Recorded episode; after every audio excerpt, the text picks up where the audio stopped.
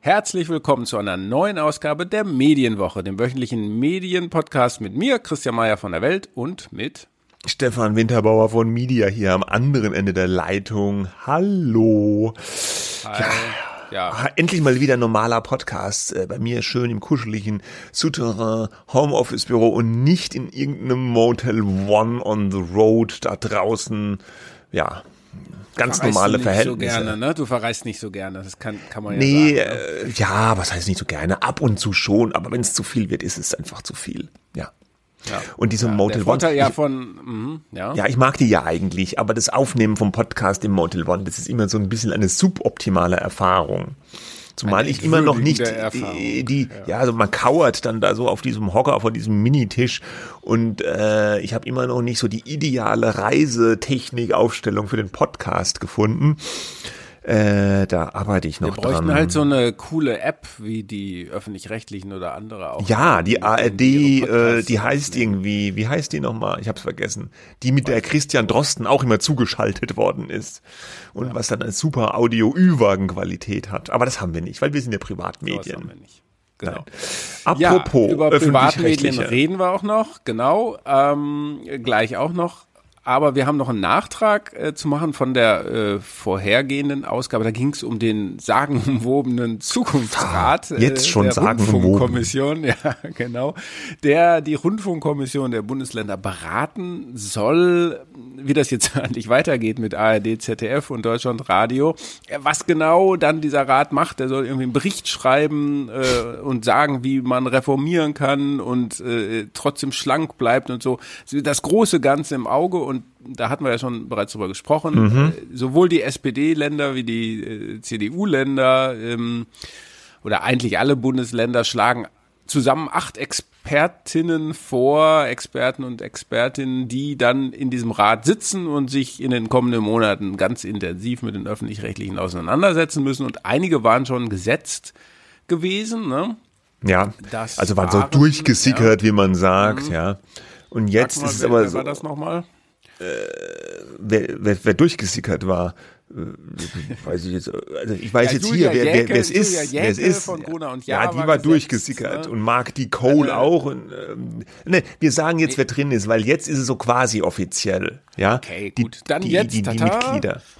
Es sind nämlich der Schweizer Publizist Roger de Weck, früher auch mal Zeitchefredakteur und auch mal Chef vom Schweizer öffentlich-rechtlichen Rundfunk, die Filmproduzentin Bettina Reitz, die Urheberrechtsexpertin Nadine Klass, Ex-Bundesverfassungsrichter Peter M. Huber, der Medienrechtler Mark D. Cole, die Journalistin Maria Exner, früher mal Zeitmagazin-Chefredakteurin, dann die frühere Gruner und Jahr-Chefin Julia Jekel und die Digitaljournalismus, was es alles gibt, Professorin Annika Seel. Das ist jetzt der Zukunftsrat, ein temporär eingesetztes Beratungsgremium, das längerfristige Perspektiven für den öffentlich-rechtlichen Rundfunk entwickeln soll. Okay. Ja, aber sie haben nur, das haben wir auch schon vergangene Woche gesagt, beratende Funktion. Also die können jetzt nicht sagen, so, das wird jetzt gemacht, sondern sie sagen nur, hm, so könnten wir es vielleicht machen. Und dann muss die Rundfunkkommission sich wieder drüber beugen und die Länder, die Politik, das ganze Programm. Ja. Also ich gehe mal davon aus, äh, wir hören jetzt erstmal vom Zukunftsrat nichts mehr und dann hört man danach wieder ganz viel, wenn der Abschlussbericht vorliegt. Ich gehe mal nicht davon aus, dass die Rundfunkkommission Journalisten einlädt, um bei den Sitzungen des Nein. Zukunftsrates dabei zu sein. Die müssen das natürlich äh, ergebnisoffen und unabhängig und äh, vollkommen äh, unbeeinflusst von neugierigen Nachfragen machen. Ich bin, äh, aber ich kann nicht verhehlen. Ich ich finde, ich fand die Idee im Prinzip vorher gut. Jetzt habe ich so ein bisschen die Befürchtung, da sagt jeder so seinen Spruch auf und hat so sein eigenes Konzept. Das hängt wirklich davon ab, können die sich da zusammenraufen und haben die wirklich eine Vision, jetzt mal hochtrabend formuliert ja. im öffentlich-rechtlichen Rundfunk. Ich, äh, ob es da zu so einer Vision kommt, na, das hängt ja auch wesentlich von der Chemie dieser Menschen untereinander ab. Ja. Und ob die Vision dann Realität wird, das steht auch nochmal auf einem ganz anderen Blatt. Also aber die wir Erwartungen. das ja jetzt nicht gleich schon wieder schlecht Nein, reden. Wir aber die, aber man also muss ja auch ein bisschen Erwartungsmanagement betreiben. Ja, also die Erwartungen sind schon, also bei mir gebremst. Ja. Aber ich lasse mich gerne eines Besseren belehren. Aber das wollten wir nur noch nachtragen, dass jetzt diese Besetzung da steht für den Zukunftsrat. Und wir bleiben so ein bisschen auch mit unserem ersten Thema, auch in der öffentlich-rechtlichen Welt, aber nicht nur. So für Wirbel äh, hat nämlich diese Woche gesorgt, ähm, eine kleine Anfrage von Abgeordneten der AfD-Fraktion im Deutschen Bundestag, die dann beantwortet worden ist von der Bundesregierung. Es ging dabei um Honorare, die an Journalistinnen und Journalisten gezahlt wurden in den vergangenen fünf Jahren für Dienstleistungen. Also Bundesregierung beauftragt irgendwelche Journalistinnen oder Journalisten mit Dienstleistungen. Das konnten ja Moderationen sein von Panels, von Diskussionsrunden, von Interviews oder aber auch zum Beispiel das Erstellen von Videoinhalten äh, für irgendwas und da hat die Regierung jetzt eine relativ umfangreiche Liste veröffentlicht äh, aus diesen fünf Jahren. Äh, da sind insgesamt die doch erkleckliche Summe von 1,47, also knapp 1,5 Millionen Euro zusammengekommen an Honoraren, die von der Regierung, von verschiedenen Ministerien vor allem an Journalisten bezahlt wurden äh, für Dienstleistungen. Und das Ganze hat nochmal so einen aktuellen Bezug, da haben wir auch schon letzte Woche drüber gesprochen, weil die Pro7-Moderatorin, frühere Tagesschausprecherin Linda Zerwakis öffentlich so ein bisschen in die Kritik geraten ist, weil sie ja auf der Republika äh, dieser Digital, diesem Digitalkongress im vergangenen Jahr auf äh, Einladung des Bundeskanzleramts ein Interview mit Olaf Scholz, dem Bundeskanzler, geführt hat und dafür eine Aufwandspauschale, eine Kostenpauschale in Höhe von äh, ja 1130 Euro und ein paar gequetschten äh, bekommen hat. Und da war ja schon die Diskussion, was wir letzte Woche auch hatte, ist es eine schlaue Idee äh, für so eine Sache, dass die Regierung da ihr so eine Aufwandspauschale bezahlt oder nicht. Und jetzt hat die ganze Diskussion noch ein bisschen mehr Futter bekommen, weil ist ja leider kein Einzelfall, sondern ganz viele Journalisten haben und tun es immer noch, immer wieder äh, für Regierungs äh, ja, für Ministerien oder Regierungsstellen waren die tätig, ja. Ja, vor allem Ministerien in dieser, dieser Tabelle, die dann da nun äh, veröffentlicht wurde auf äh, die kleine Anfrage der AfD. Diese kleinen Anfragen kann ja jede Partei sozusagen machen äh, und, und da zu allem möglichen Auskunft verlangen. Und da findet sich eben nun auch Frau Zerwakis wieder, allerdings nicht namentlich, genau. sondern äh, als Journalist 97. Genau, die äh, Namen sind alle anonymisiert, sondern die Journalisten haben alle nur Nummern bekommen. Und Linda Zerwakis konnte man eben identifizieren, weil man jetzt wusste durch die vorherige Berichterstattung, ah ja, okay, das war dieser Republika-Termin an dem Tag und dann stand da eben ja pro sieben äh, Journalist 97 am Tag der Republika Kanzleramt und dann war halt klar, dass sie das war. Und ja. äh, unter ihrem Namen stand noch ein zweiter Posten, äh, Bundeskanzleramt, Querstrich Beauftragte der Bundesregierung für Migration, Flüchtlinge und Integration, zugleich Beauftragte der Bundesregierung für Antirassismus am 28.11.2022, Moderation. Ähm, und für diese beiden Posten ist da eine Zahlung von 12.044,31 Euro ge geflossen. Ja, und das heißt also, wenn man da mal diese Kostenpauschale, von der du eben gesprochen hast, abziehst, dass es für diese Moderation ähm, äh, eine deutlich höhere Summe über 10.000 Euro gegeben hat. Aber das muss man natürlich auch sagen, das war jetzt der Aufhänger, das war der aktuelle Bezug. Ich weiß nicht, was der Anlass für die AfD-Anfrage gewesen ist, ähm, ob das das jetzt vielleicht sogar gewesen ist, äh, sowas, ja. Aber mhm. ähm, es kommen ja, wie du auch gesagt hast, 1,5 Millionen zusammen und die verteilen sich ungefähr 850.000 auf öffentlich-rechtliche Angestellte mhm. oder Mitarbeiter öffentlich-rechtlicher Medien und der Rest auf Privatmedien und querstrichfreie Journalistinnen und Journalisten. Ja. ja. also es gibt schon einen recht deutlichen Überhang an äh, Mitarbeitern des öffentlich-rechtlichen Rundfunks im Auftrage der Regierung. Ja. Na, und Frau Zerwakis ist dann da ja auch nochmal mit äh, konfrontiert worden. Ne? Das war, glaube ich, so eine Gipfelveranstaltung, die sie da moderiert hat äh, für die Beauftragte für, für Migration.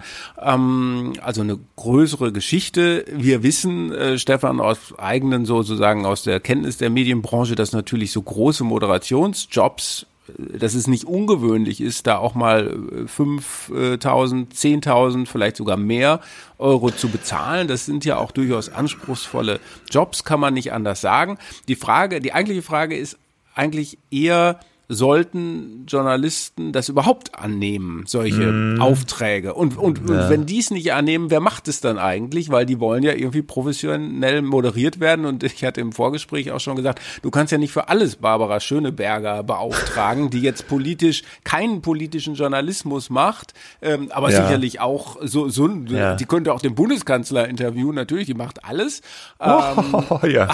Aber, aber der, der Punkt ist ja, dass Zerwakis äh, und mutmaßlich auch die anderen anonymen, hier anonymisierten Kolleginnen und Kollegen äh, irgendwie was mit diesem Themengebiet zu tun haben, für das sie da moderiert haben. Sonst wären ja, sie ja nicht ausgesucht worden. Sie haben halt nun mal auch wahrscheinlich die Expertise, wenn das Journalisten sind, ja. die auch vielleicht in ihrem Normalberuf als Journalist manchmal eine Panelrunde moderieren oder überhaupt moderieren, ja.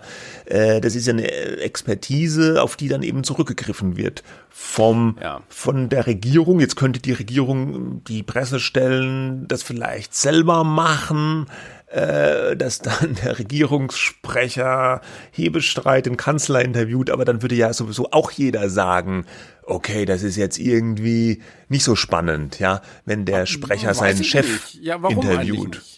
Warum ja, weil die ja in einem direkten ja. Abhängigkeitsverhältnis ja. stehen und weil dann jeder sagen will, okay, das sind so bestellte Fragen und Antworten. Und bei den Journalisten ja, du, hast du zumindest aber, aber den Eindruck oder den Anspruch auch, ja, also wenn, wenn ich jetzt einen Journalisten... du jetzt wirklich, dass die da kritischer, äh, genauso kritisch fragt, wenn sie diesen Auftrag hat? Da wird eigentlich was, sollte was es so sein. sagen?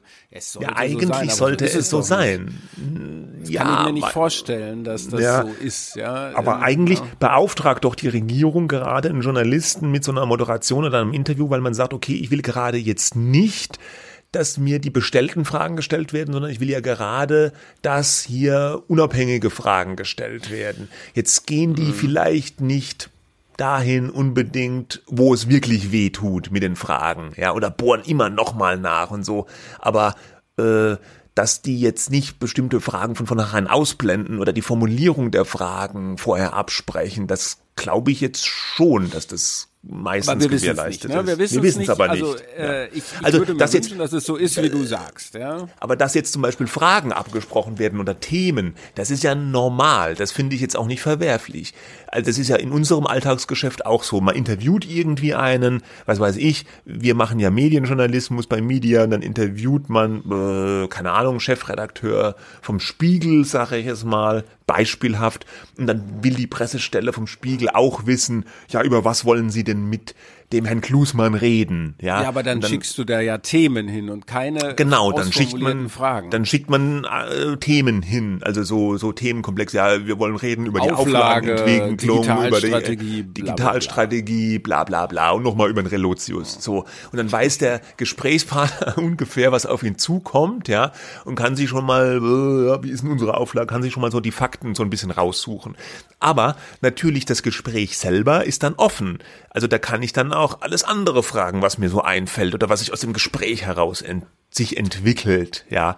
Du und, beschreibst äh, da aber eine Idealsituation. Ne? Ja, ich will das jetzt gar also, nicht äh, ja, ja. Äh, unterstellen, aber man, man weiß ja nicht, wie eng dieses Briefing dann jeweils an die Moderatoren äh, ist. Das weiß, das genau, weiß man das nicht. Weiß ne? man also nicht. nehmen wir mal in, im, im Zweifel für sozusagen die Leute, die Kollegen, die das da machen, an, dass es so offen ist, dass man nur sagt, wir wollen heute über dieses Thema XY sprechen und wir möchten, dass Sie das moderieren und nicht unsere Pressesprecherin oder unser äh, Sprecher, weil wir uns davon sozusagen eine unabhängige äh, Gesprächssituation mhm, mhm, erwarten. Und dasselbe, genau das hat ja auch äh, Zerwakis gesagt. Sie hat dann reagiert ne, auf diese Berichte mit dieser, mit dieser diese Kostenaufstellung und dann hat sie gesagt, als selbstständige Moderatorin war und bin ich nicht nur für deutsche TV-Sender tätig, ähm, regelmäßig übernehme ich auch Moderationen für Veranstaltungen. Verschiedenste Firmen, also Zitat Ende, dann verschiedenste Firmen, Privatpersonen, Institutionen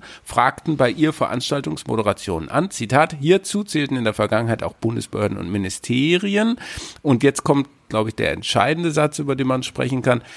Derzeit wird in Bezug auf meine Person diskutiert, ob durch diese Institutionen beauftragte Veranstaltungsmoderationen die Unabhängigkeit der Presse beeinträchtigen. Die Diskussion wird von verschiedenen Seiten aus zunehmend instrumentalisiert. Ich habe mich zu keiner Zeit von irgendeiner Seite vereinnahmen lassen und werde diesen Weg auch fortsetzen. Und dann, dann äh, Zitat Ende. Und dann hieß es noch sozusagen äh, irgendwo, sie trenne zwischen dieser Aufgabe als Journalistin und als Moderatorin, wenn ich es richtig verstanden äh, habe, ja. Äh, ja, das ist natürlich ein bisschen eine, eine, eine schräge Trennung, finde ich jetzt, weil Moderation von solchen Sachen, finde ich, ist ja eine Spielart auch des Journalismus irgendwo, oder? Naja, gut, es aber ist, äh, öffentlicher ist es so eine Art Live-Journalismus, ja. Wenn ich so wir, äh, konzentrieren wir uns mal auf das, was ich hier gerade zitiert habe. Ja. Ich bin jetzt auch nicht sicher, ob es äh, Interpretation von mir war. Nur, sie hat sich nicht vereinnahmen lassen. Ja, ich, ich kann das, also ich kann das nachvollziehen, ähm, mhm. dass man so denkt. Die Frage ist nur, ob man nicht in dem Augenblick, wo man diesen Job übernimmt, sich bereits vereinnahmen lässt. Ja, Egal. Aber das kann man nicht, das kann man nicht klären, diese Frage, weil du kannst den Leuten nicht in den Kopf schauen und die wissen es ja vielleicht selber nicht. Die, die Linda Zerwakis würde wahrscheinlich sagen, sie hat dieses Kanzlerinterview auf der Republika, um da mal zu bleiben bei, nach bestem Wissen und Gewissen, so wie sie es ja auch sagt, hat sich nicht vereinnahmen lassen, geführt und hätte das auch nicht anders geführt, wenn sie das in einem anderen Rahmen geführt hätte.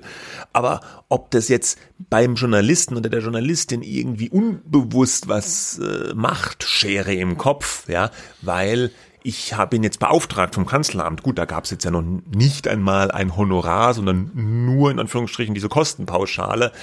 Äh, aber bei anderen Moderationen von anderen Journalisten auf der Liste gab es Honorare für die Moderation oder teilweise auch nie keine niedrigen.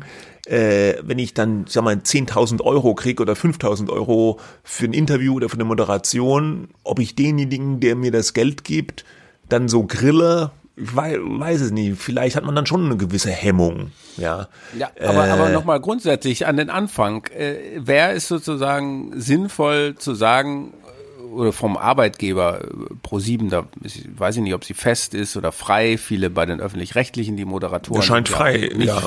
Ne? Wenn sie das so ähm, sagt, ja. Sagen, ob, ob die denen dann sagen können, ihren Moderatorinnen, ja Moderatoren. Also, äh, diese Aufträge dürft ihr nicht annehmen, wenn ein Teilbereich eurer Arbeit für uns eben genau das ist, auch politischer Journalismus. Ja, das ist ja aber, ja, aber das ist keine neue D Diskussion. Das kann man ja schon immer nee, auch mit der, mit der, Tagesschau ja. immer. Wenn irgendwelche Tagesschausprecher, was weiß ich, eine McDonalds-Filiale eröffnen, ist das doch okay oder nicht, ja, oder äh, beschädigt es dann irgendwie auch das Medium und die Unabhängigkeit. Und ich glaube, die Antwort äh, kann nicht Ja oder Nein sein, sondern das ist irgendwie äh, eine Abwägungsfrage.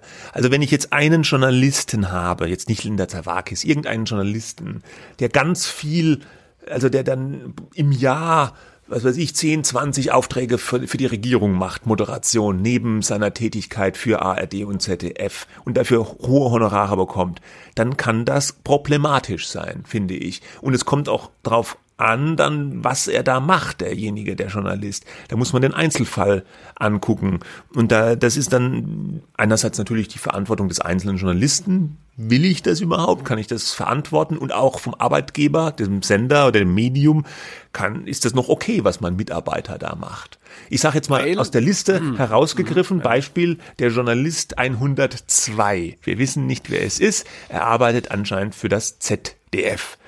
Und er hat jetzt ja von 2018 bis 2021 vom Bundespresseamt immer äh, Erstellung von Videoinhalten Auftrag. Also von 2018 äh, bis 2021 insgesamt 32.367,50 Euro an Honoraren bekommen für die Erstellung von Videoinhalten. Da würde ich vielleicht schon mal sagen, ja, muss das sein? Ja, also äh, wenn ein Einzelner dann doch nicht so geringe Honorare für Videoinhalte. Ich weiß jetzt nicht. Ich habe irgendwo gelesen, angeblich ging es um irgendwelche Videos für Impfkampagnen äh, bei Corona. Weiß ich jetzt aber nicht genau. Ich weiß auch nicht, wer der Mensch ist, äh, dieser Journalist 102. Aber das fand ich in der Aufstellung eine gewisse Massierung, die mir ins Auge gefallen ist, wo ich sagen würde, hä, das fände ich jetzt vielleicht nicht so gut, weil in der Aufstellung ist ja auch immer aufgeführt, freier Journalist oder nicht. Und anscheinend ist der Mensch festangestellt dann beim ZDF. Ja. Jedenfalls und, laut und der wir, Liste. Äh, und, und wir wissen ja auch, Nebentätigkeiten muss man sich als Festangestellter natürlich genehmigen immer lassen. genehmigen lassen. Genau. Ne? So, und, äh, und darauf verweisen dann ja auch immer, wenn es in früheren Fällen, du hast zu Recht gesagt, das ist alles nicht neu, ist es auch nicht, ne? Äh, wirklich nicht. Ähm, aber es ist nochmal in dieser, sozusagen in dieser Zusammenstellung Darstellung dieser Summe, glaube ich, so eindrucksvoll. Und äh, es wird von jemandem genehmigt. Und wenn mhm. der Vorgesetzte oder so denkt, kein Problem, äh, mache ich, äh, ja, dann äh, ist es natürlich für die Person jetzt erstmal selber arbeitsrechtlich überhaupt kein Problem. Es ist mehr so ein journalistisch-ethisches äh, Problem, was da äh, aufgeworfen wird. Ne? Das kann man ja, ähm, das kann man ja auch nicht wegdiskutieren. Äh, ne? Genau. Also äh, äh, und ich glaube, es hängt einfach sehr, sehr eng an der Frage, berichtet man darüber. Ich erinnere mich über so einen eigenen Fall.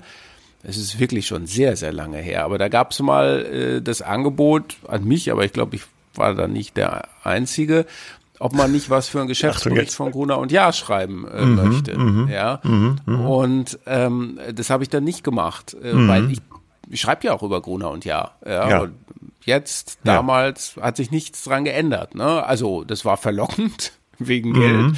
Aber äh, habe es dann nicht gemacht. Auf Konferenzen, jetzt zum Beispiel auf dieser Demexco, auch so eine Digitalkonferenz, habe ich zum Beispiel auch schon mal was moderiert. Das fand ich jetzt äh, umgekehrt nicht problematisch, weil ich mhm. habe ja nicht über die Messe als solche berichtet und von der wird man dann ja bezahlt. Ja, ja, ja. Ähm, ja. Aber, aber äh, ja, dann wäre es aber schon problematisch, wenn ne? jemand wie mhm. Linda Zerwakis den Kanzler interviewt und dafür ein Honorar bekommen würde. Jetzt gab es ja dann Deswegen hat sie ja keins bekommen. Ja. Genau, mhm. ja weil, weil, weil sie dann vielleicht auch, die hat ja Zerwakis und Optenhöfel, die Pro-7-Sendung, die ja durchaus auch, auch politisch ist, äh, äh, theoretisch und, und Pro7 hatte ja auch Interviews vor der letzten Bundestagswahl äh, mit Kanzlern. Ach, ich weiß gar nicht mehr, hat Linda Zerwakis nicht auch gemeinsam mit, mit dem Klammroth den Scholz interviewt als Kanzlerkandidat? Ja, ne? Doch, ja, ich glaube, sie war es, ja. Ne? Also das ist schon ihr, ihr, ihr Berufsbild, dass sie so Politiker nee, das war auch nicht, Das war nicht die, das war nicht Linda Zerwakis, glaube ich. Müssen wir nochmal nachgucken. Aber gut, die, die, also die andere, glaube, die, die, die hm, Bauernfeind, ja. die Katrin Bauernfeind, die, die hat die Baerbock Bauernfeind. interviewt. Ja, ja. und so. danach war, glaube ich, Klammroth ah. und Zerwakis mhm. äh, okay. mit Scholz. Ja. Aber ich das, möchte meine Hand nicht, mehr, nicht dafür ins Feuer ich, legen. Ich glaube, entscheidend ist wirklich auch die Frage, wo fließt das Geld, von wem? Ne? Das, also wenn es jetzt nicht mhm. über dunkle Kanäle ist, sowieso nicht. Ne?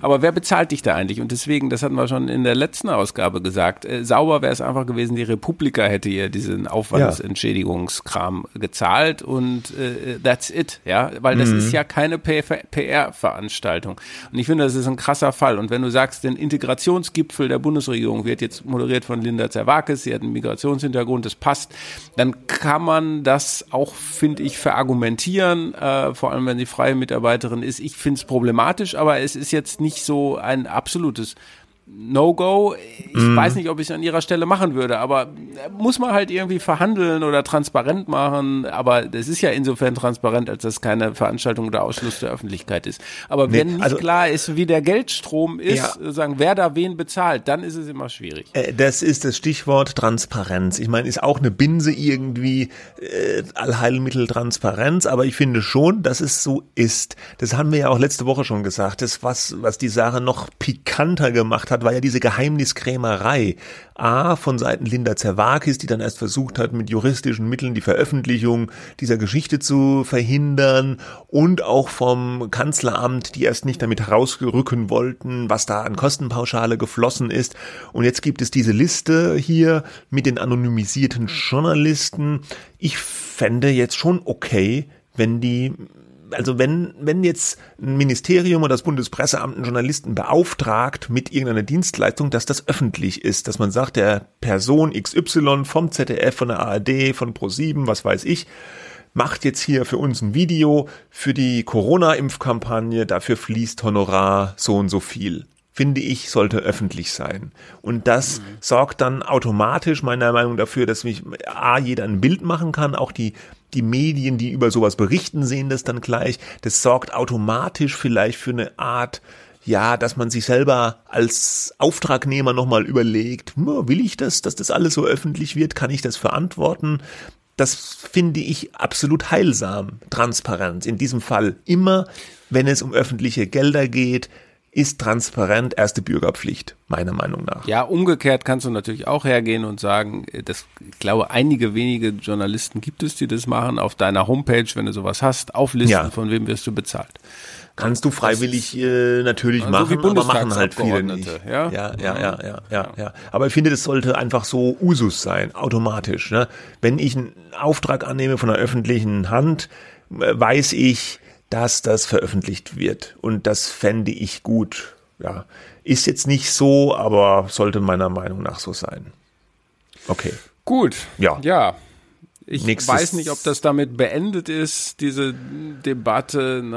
aber vielleicht. Ja, die wird immer wieder kommen, wie so oft. Wenn es konstruktiv ja. gemacht wird, äh, ne, dann, dann ist das vielleicht. Man muss eins, eins fand ich noch interessant als kleinen Nachklapp. Ähm, ihr hattet das, äh, glaube ich, wie andere auch so ein bisschen auseinanderklamüsert. Das Bildungsministerium hat rund 200.000 Euro für ähm, äh, so solche Aufträge ausgegeben. Sogar 295.000, also knapp 300.000. Was? Echt? So viel? Mhm, ja. Oh. Okay, gesamt. Laut der Aufstellung hier.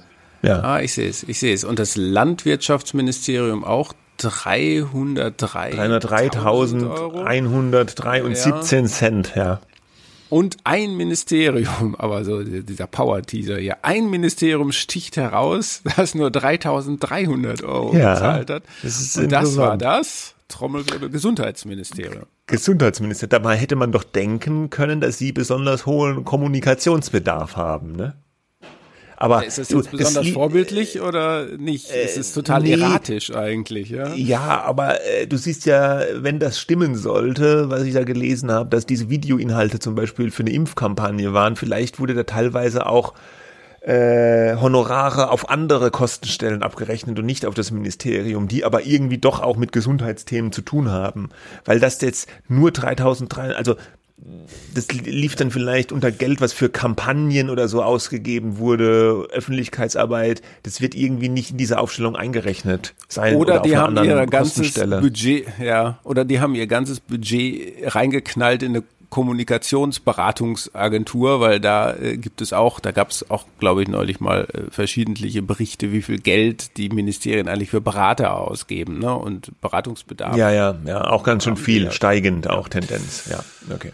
Genau. Mach, machen wir hier ein Schleifchen drum. Nächstes Thema. Gut, ja, wir kommen ähm, nochmal auf die, äh, äh, ja, auf die Politik zurück, ne? Ja, mehr oder weniger die Politik und die wirtschaftliche Gesamtsituation. Diese Woche erreichte uns aus Ostthüringen äh, die etwas beunruhigende Nachricht, dass die Funke Mediengruppe in einem Landkreis jetzt die Versorgung mit ähm, Printzeitung, nämlich mit der Ostthüringer Zeitung einstellt. Jetzt noch nicht sofort, aber bald. Ähm, und zwar aus wirtschaftlichen Gründen, weil die äh, Kosten für Papier, Zustellung und so weiter jetzt einfach so hoch sind, dass sich die Zustellung im Landkreis der Gemeinde Greiz in Ostthüringen nicht mehr rechnet. Betroffen davon sind rund 300 Abonnenten der Ostthüringer Zeitung. Der Verlag will jetzt diese Abos umstellen äh, auf digital. Das hat für die dortigen Abonnenten den Vorteil, dass sie weniger Geld bezahlen. Die gedruckte Zeitung, die kostet bisher 45,90 Euro im Monat. Künftig die digitale kostet dann knapp 30 Euro, also 29,99 und man muss der Funk-Gruppe zugute halten, sie wollen die Leute da auch ranführen. Also man kündigt an, dass jetzt Schulungen stattfinden vor Ort in Greiz, zum Beispiel bei der Freiwilligen Feuerwehr oder beim Verein Kossengrün, was immer das auch ist.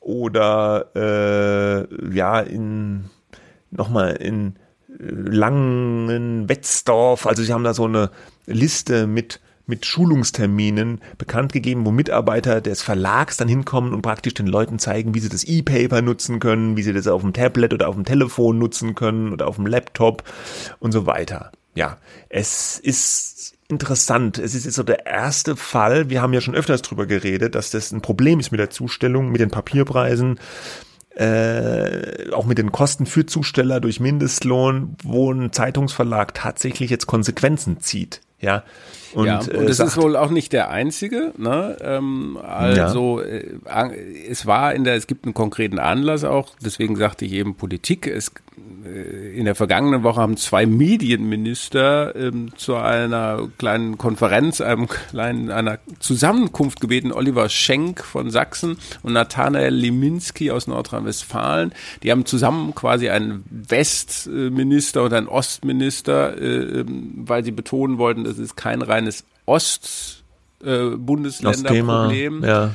Ähm, da wissen wir, dass es so, sozusagen immer schwieriger wird mit der Zustellförderung, die Zeitung zu den Leuten zu bringen und damit auch noch Geld zu verdienen und nicht Geld zu verlieren. Mhm.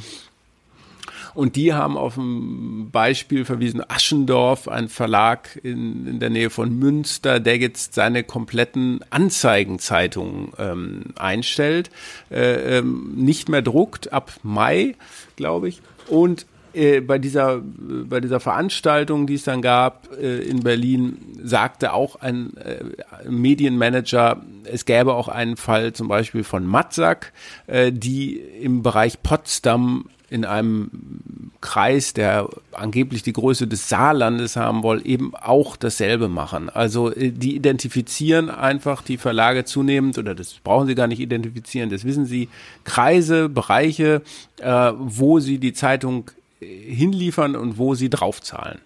Genau, ja. Und diese werden dann sukzessive jetzt abgeschnitten von der Printzeitung. Ja. Äh, und deswegen sagen die beiden Minister, darf nicht so sein, wir brauchen jetzt eine Förderung für die Zustellung. Und das ist aber auch kein ganz neues Thema. Nee, das hatten wir letztes Jahr ja schon mal. Da, da sollte schon mal die Zustellung von äh, Zeitungen, von Printzeitungen gefördert werden. Dann gab es einen riesen Aufschrei. Ja, aber das ist doch die Vergangenheit, die Printzeitung.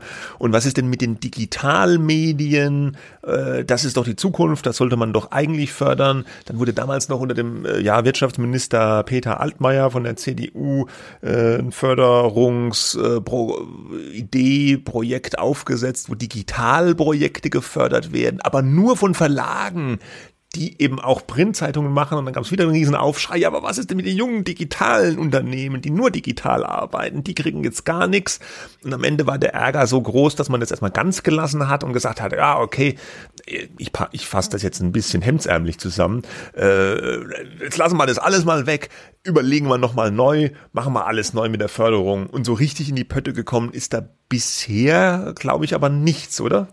Aus dem Grund haben die beiden, also Liminski und Schenk, jetzt die Alarmglocke geläutet ja, und geläutet. haben gesagt, nee, ja. ähm, das, ähm, das, da müssen wir jetzt was dran ändern. Ein bisschen kurios, weil das ja eigentlich unter der Merkel-Regierung, also gesagt, bei Altmaier war es aufgehängt, äh, angefangen wurde. Ja, ähm, aber es versandete jetzt, es steht im Koalitionsvertrag drin, auch äh, unter der Scholz-Regierung, dass man da was tun will. Aber getan hat man eben halt nix, weil es wohl offenbar auch so eine Kompetenz Kompetenzstreitigkeit gibt. Wer macht's jetzt? Das Wirtschaftsministerium oder vielleicht die beauftragte die Kulturstaatsministerin bei Claudia Roth da? Äh, wer setzt sich da den Hut auf? Äh, die Mittel sind noch nicht eingestellt worden. Es war immer die Rede von 220 Millionen, ähm, die man da reinsteckt. Befristet, auch hier ganz wichtig, befristet, weil gedruckt auch wird jetzt auch im politischen Raum als Übergangsmedium zur Kenntnis genommen, vielleicht fünf Jahre oder so, äh, nobody knows. Ja, aber es müsse da jetzt was geschehen, dieses Geld müsse fließen, denn es sei nicht ähm, Phrase fünf vor zwölf, sondern fünf nach zwölf.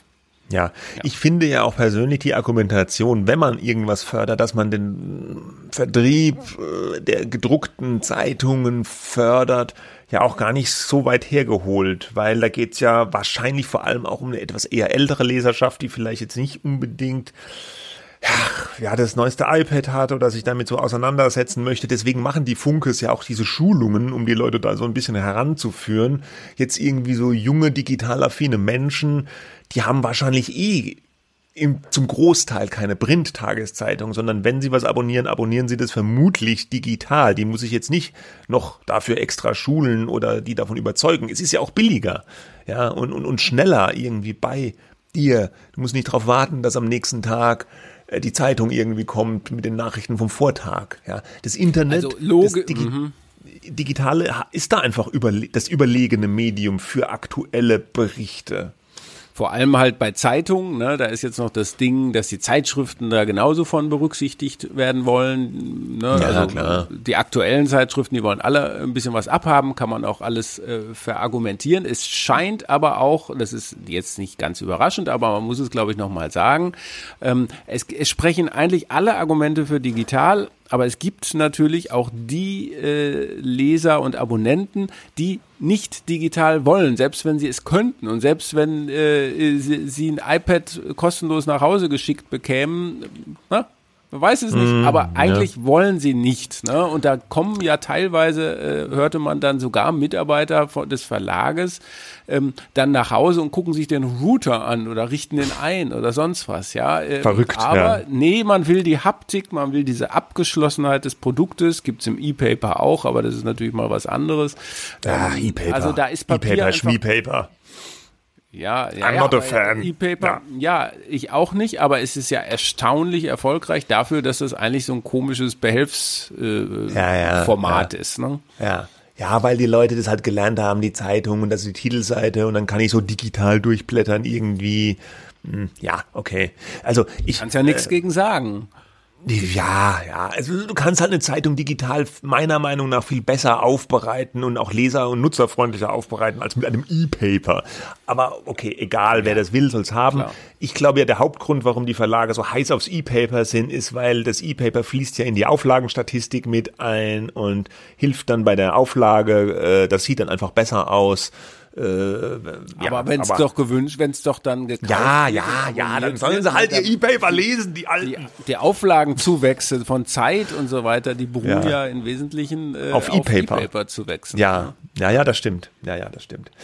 Okay, äh, was mir in dem Zusammenhang noch eingefallen ist, jetzt begebe ich mich mal wieder auf dünnes Eis, weil ich da nicht so ganz genau Bescheid weiß, aber wir sind ja im Podcast. Äh, da war doch neulich diese Debatte im, äh, äh im YouTube und im Fernsehen von Zapp da mit Kai Knifke und Tilo Jung. Mhm. Da ging es um die öffentlich-rechtlichen und Streit und so weiter. Und dann hat Kai Knifke, der ja jetzt auch ARD-Vorsitzender ist, äh, gesagt, ja, die regionale Berichterstattung, die sei ja beim öffentlich-rechtlichen ganz wichtig, aber ins Lokale, da dürfen sie gar nicht rein, qua Rundfunkstaatsvertrag, äh, sondern nur regional, weil lokale Berichterstattung, das ist ja der Turf der Zeitungsverlage, der Lokalzeitungen.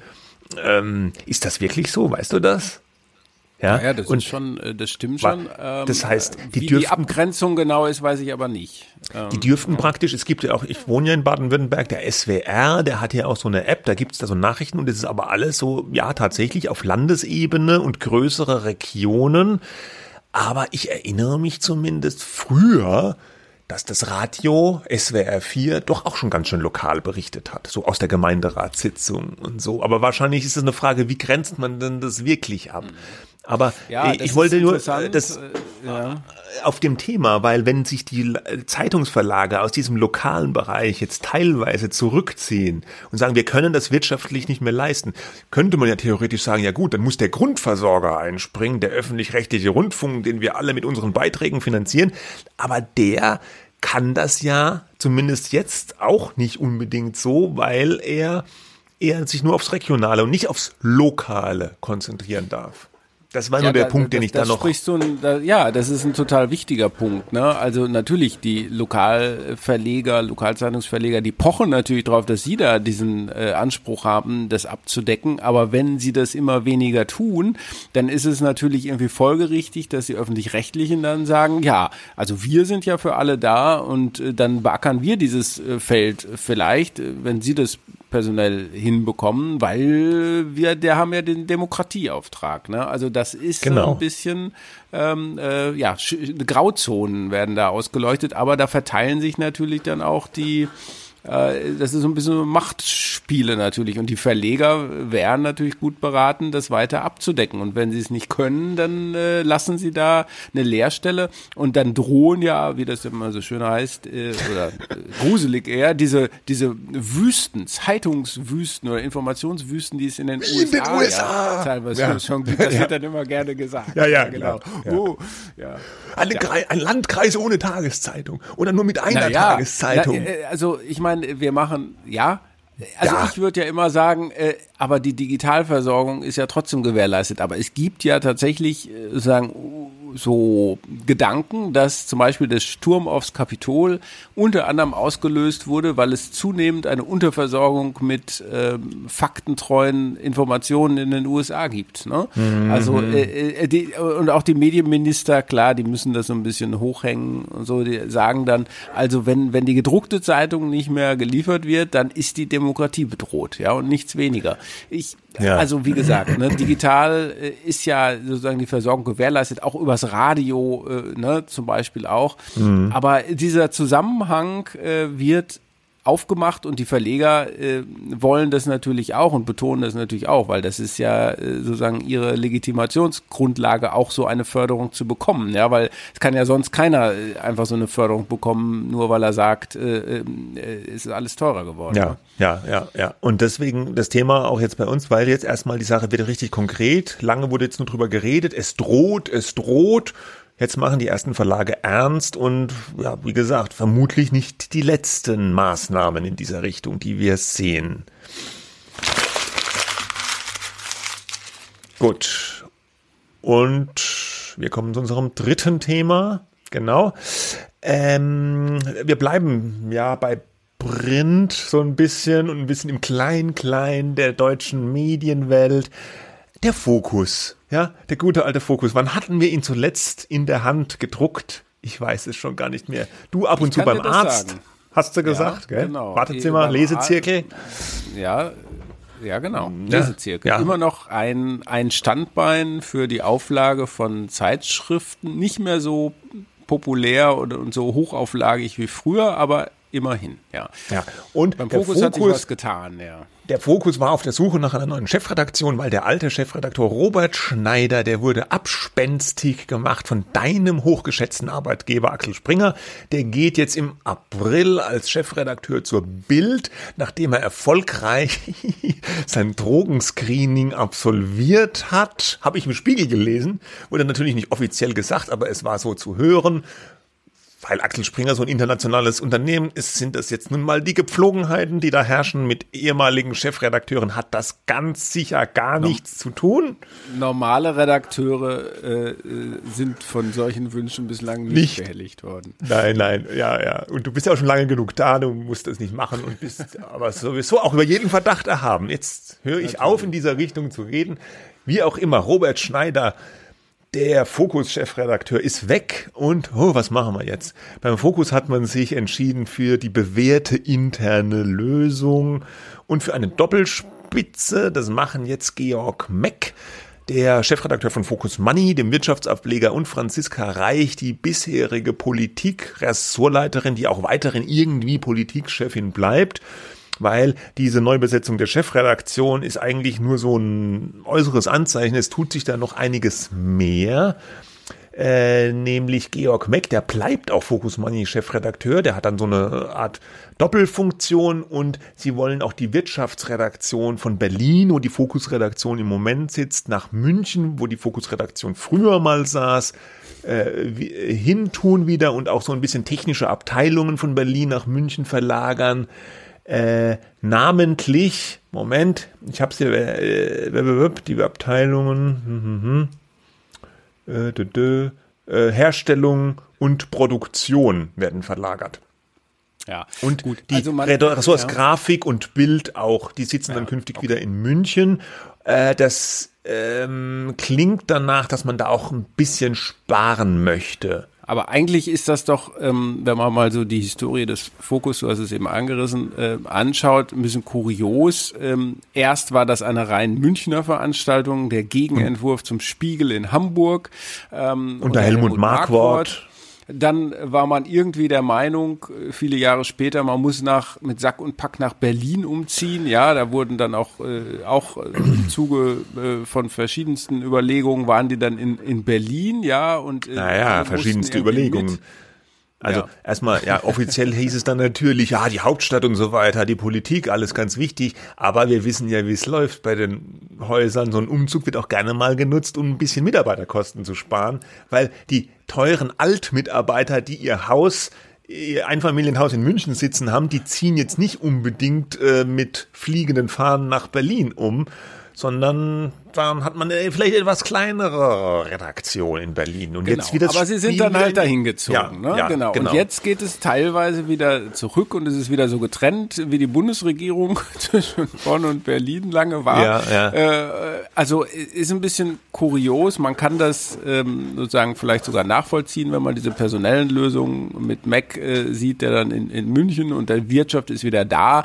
Aber für so eine Redaktion ist das, sagen wir mal, suboptimal, ne? so getrennt getrennt äh, zusammen. Ja, ja, klar. Ja, ja, klar.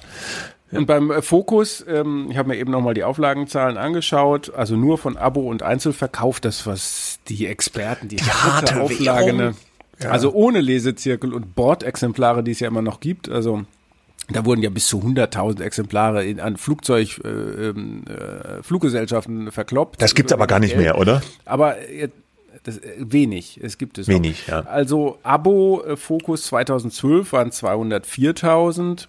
Ähm, Abo 2022 sind 176.000. Einzelverkauf war 2012 vor äh, na, knapp zehn Jahren, also etwas mehr als zehn Jahren, 105.000 und 2022 28.000. Ich habe ein bisschen krakelig oder 22.000, also unter 30.000. Ja, das jetzt, kann gut wer, sein. Jetzt, äh, jetzt kennen wir das alle, ja, äh, Welt äh, genau äh, ähnlich. Also es geht bei allen natürlich printmäßig nach unten. Ähm, beim äh, die Frage ist immer nur sozusagen, wohin bis wohin kann es gehen, dass es noch rentabel ist. Und da sind wir dann wieder bei den Zeitungen. Die Zeitschriften haben genau das gleiche ähm, Problem. Äh, die eigentlichen Zahlen, auf die jetzt mehr geschaut wird, ist sagen, wie viel Digitalabonnenten Abonnenten haben die und äh, wie viel wie viel Reichweite haben Wie viele Digitalabonnenten hat denn der Fokus? Ist. Das weiß ich nicht. Äh, keine Ahnung. Gar, ähm, gar keinen, oder? Weil Fokus Online ist doch komplett gratis. Soweit Richtig, ach ja, stimmt, das war eine Fangfrage. Ja, ja du hast vollkommen War eine Fangfrage, recht. bist voll reingefallen. Wir, wir, wir, kommen gleich, genau, total. Ich bin auch nur so ein halber Experte. Nein, also. Du denkst nur noch an Digitalabos bei euch bei der Welt. Das, ja, eigentlich ja. schon, also ohne, ja. äh, ohne Quatsch. Also wir kommen jetzt gleich noch auf den Stern zu sprechen, ne? aber beim Fokus ist das ja traditionell so, dass die Printredaktion und die Online-Redaktion wirklich äh, ganz, ganz streng ganz, ganz abgetrennt getrennt. Ja. Äh, und, und tatsächlich der Fokus Online fährt im Gegensatz zu Welt, Zeit, äh, FATS, was weiß ich, Spiegel, diese, diese Strategie. Wir sind nur ein Reichweitenmedium. Die haben 215 Millionen Visits im Januar 2023 gehabt und die finanzieren sich über Werbung, ja, und, ja, und ja, die haben genau. keine Abonnenten. So, und jetzt kommen wir zum, zum Stern. Da hat ja auch diese Woche, glaube ich, wurde dann verkündet. Ähm, also zumindest keine signifikante Abo-Strategie. Ich weiß nicht, wenn sie irgendwie 50 Cent für ihr E-Paper extra nehmen oder so, das weiß ich jetzt ja. nicht. Nicht so in dem Sinne, wie wir das machen und genau, andere das machen. Wir bieten ein Digital-Abo für 10 Euro, 15 Euro, je nachdem, was genau. man so äh, dazu haben will, äh, an, haben die nicht. So. Und der Stern, der soll jetzt möglichst viele Digital-Abos dazu bekommen, äh, denn die haben jetzt verkündet, äh, Gregor Peter Schmitz, äh, Oberchefredakteur, sie legen das zusammen. Ne? Also für den Stern, die Online-Redaktion und die Print-Redaktion werden Haben sie das verkündet oder stand es nicht nur in der Süddeutschen? Oh, ja gut, okay. Ach, aber oh weiß ich jetzt, jetzt hast du mich ich glaub, wieder erwischt. Jetzt bin ich ja. hier im letzten Drittel ich glaube, er hat es nicht ja. verkündet, aber ich bin mir auch nicht, ich meine, ich hätte es nur gelesen Aha. von der Kollegin in der Süddeutschen, dass sie das machen wollen Aha. und jetzt so eine Online-First-Strategie implementieren. Ähm, ich habe das für, siehst du, Props und, an die Kollegin, wie man so schön sagt. Ja, ja Lisa Brilla Gebhardt, ja. Äh, die ähm, äh, und wollen on, online und Print zusammenlegen. Ich gehe aber davon aus, dass es stimmt Und naja, ist jetzt auch nicht so ganz neu, die Idee, Online und Print zusammenzulegen, oder? Ja, eh, wobei du, na, nee, also ich meine, das haben wir schon ganz lange gemacht und ich würde mal behaupten, da war ich noch gar nicht für den Verlag tätig, ich würde mal behaupten, das war eine der sehr schlauen Entscheidungen, das zu tun, weil du diese ganzen, äh, auch internen Streitereien hier, früher waren die Printer die tollen und die Onliner die, die äh, Online-Sklaven sozusagen, die, die da äh, schuften mussten äh, und schlechter bezahlt wurden und teilweise auch noch werden in anderen Verlagen und jetzt ist plötzlich digital alles viel wichtiger und dann hast du diese ganzen auch arbeitsrechtlichen äh, Themen und vor allem eben die Gehaltsthemen, äh, mhm. die dann aufkommen, die wollen auch so gut bezahlt werden wie die Printleute und so weiter. Also dieses Problem hat man sich bei uns lange vom Hals geschafft und das war sehr vorausschauend. Wenn die das jetzt so machen sollten beim Stern, äh, dann ist das natürlich einerseits äh, kein ähm, nichts ganz Neues. Beim Spiegel haben sie das ja auch vollzogen, aber für eine Zeitschrift finde ich das nicht ganz so naheliegend wie für eine Tages für, für eine Tageszeit. Ja. Äh, das sieht man, finde ich, zum Beispiel auch bei der Zeit. Also die super erfolgreiche Zeit äh, äh äh, äh, da ist ja auch noch Print und Online getrennt. Also sie haben zwei unterschiedliche Redaktionen, die auch unterschiedlich geführt werden und dieses Modell ist bei denen eigentlich sehr erfolgreich. Die haben jetzt natürlich Berührungspunkte und natürlich, wenn du die abonnierst, kannst du auch die Printartikel digital lesen und so weiter und so weiter. Aber es gibt eine eigene ja, Chefredaktion, wobei die teilweise jetzt auch Jochen Wegner, der sitzt jetzt auch, glaube ich, seit einiger Zeit schon in der Chefredaktion der Zeit allgemein, meine ich, gell? Aber es gibt trotzdem eine dezidierte Zeit-Online-Redaktion, die auch in Berlin sitzt und die Redaktion der Printzeit sitzt in Hamburg. Das heißt, also, und die ist als Wochenzeitung ja eher vom Gefühl her wie ein Magazin und weniger wie eine Tageszeitung. Die sind auch ein bisschen äh, anders positioniert, würde ich sagen. Ne? Ja. Zeit und Zeit Online, Zeit Online deutlich jünger, auch in der Ansprache und in der Themenauswahl, würde ich mal sagen. Ähm, das, das, das stimmt, das kann funktionieren. Ich glaube, am Ende ist es ein bisschen banal. Da muss jedes Medium seinen eigenen Weg finden. Ich finde es nicht unbedingt ein, sozusagen, wie sagt man, ein No-Brainer, äh, zu sagen, wir müssen jetzt, so wie das in der Süddeutschen Zeitung, du hast es richtigerweise gesagt, ähm, kolportiert wurde, wir müssen jetzt dieses Prinzip äh, online to print vollziehen, was, was wir zum Beispiel gemacht äh, mhm. haben, dass man sagt, wir produzieren erstmal alles für online, alle, wir sind alles Digitalleute und dann kommt davon ein Teil in das gedruckte Produkt. So wurde es zumindest in der Süddeutschen beschrieben. Ich weiß, wir wissen nicht, ob das so sein soll. Ich glaube, für eine Zeitschrift hat er noch auch nochmal höhere Ansprüche an Layout, äh, Gestaltung, Verkaufe von Artikeln, eine illustrierte halt im, im eigentlichen Sinne.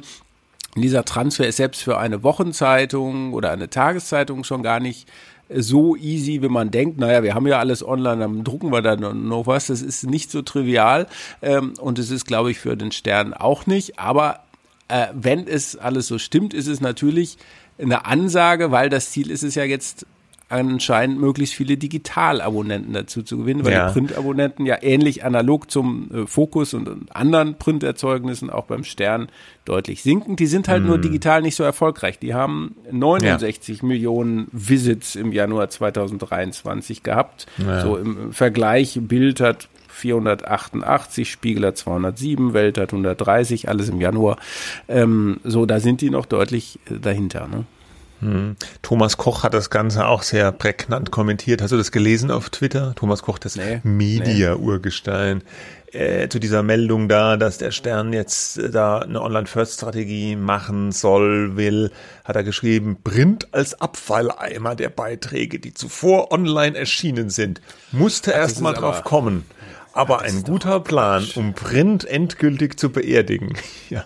Ach, das ist, ja. ach, das ist schon, äh, das ist mir zu polemisch. Äh, klar, ja, ja. Media Urgestein, nicht im Sinne übrigens von deiner, äh, nee, Media mit einem Verlag E. Media, ja. sondern die Leute, die für die Vermarktung. Obwohl er bei uns auch eine Kolumne hat, wie überall mhm. eigentlich. Ja.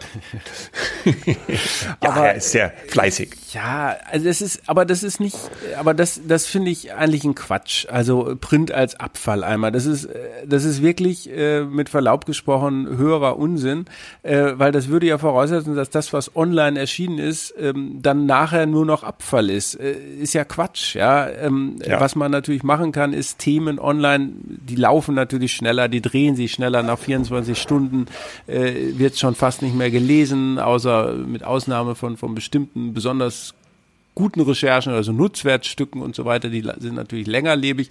Aber das heißt ja nicht, dass diese Themen uninteressant sind, dass die Umsetzung, dass die Journalisten, die es gemacht haben, dafür die Mülltonne produzieren. Das ist keine, äh, das ist im Prinzip ein schlaues System, aber es ist nicht auf jedes Medium eins zu eins so anwendbar, würde ich mal sagen. Genau. Ja, so sieht's aus und es kommt immer darauf an, wie es gemacht wird. Und ich finde schon auch, dass das Medium Print eine Qualität für sich hat. Die berühmte Haptik, ja, das Rascheln vom Papier.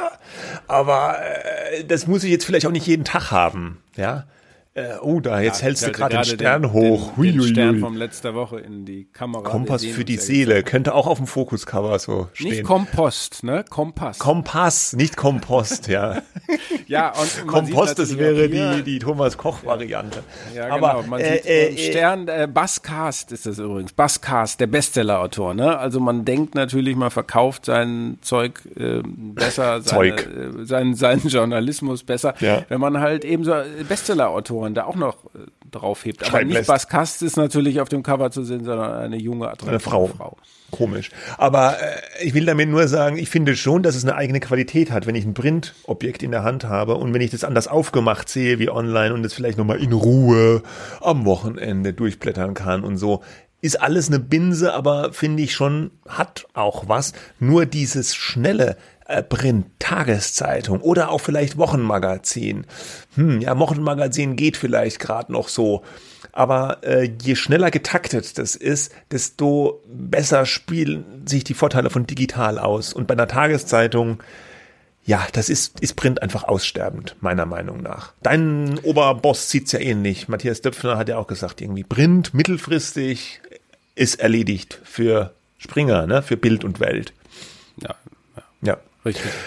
Okay. Gut, also Gut. diesen Podcast kann man sich auch nicht ausdrucken und wir werden es auch Man könnte nicht, ihn, äh, man könnte ihn mit Whisper transkribieren lassen. Kennst du das? Das ist ja. Whisper. Das ist die Transkriptionssoftware von ChatGPT. Mein Kollege Frank Puscher hat gesagt, das würde fantastisch transkribieren. Ich werde das demnächst auch mal ausprobieren. Das ist ja noch der heilige Gral äh, für Journalisten, die perfekte Transkriptionssoftware, die Interviews eins zu eins fehlerfrei transkribiert, weil es gibt nichts äh, enervierenderes und entwürdigerenderes, wie das eigene Interviewgestammel stundenlang sich nochmal anhören zu müssen und abzutippen. Ich benutze ja, wie du weißt, Sonics. Ähm, das ist ganz okay, aber Whisper ist vielleicht nochmal toller. Ja, vor allem soll Whisper, Whisper viel billiger sein. Äh, vielleicht ersetzt Whisper auch meine Gedankensprünge äh, oder macht es die, alles die Hirn, Die Hirntippschranke wird direkt angezapft. Ja, ja. ja. Okay. okay. das war jetzt der Service-Tipp am Schluss. Wir sind am Ende dieser Sendung. Kommt nächste Woche. Ich weiß es nicht genau. Äh, wahrscheinlich ja, schon. Ich, ja. ja, doch doch. Wir ja, probieren doch, das doch. Mal. Wir probieren das mal. Gut. Gut, bis dahin, schönes Wochenende, Nerven behalten, Print, Zeitschriften lesen, solange es sie noch gibt. Bis dahin, ja. tschüss. Tschüss.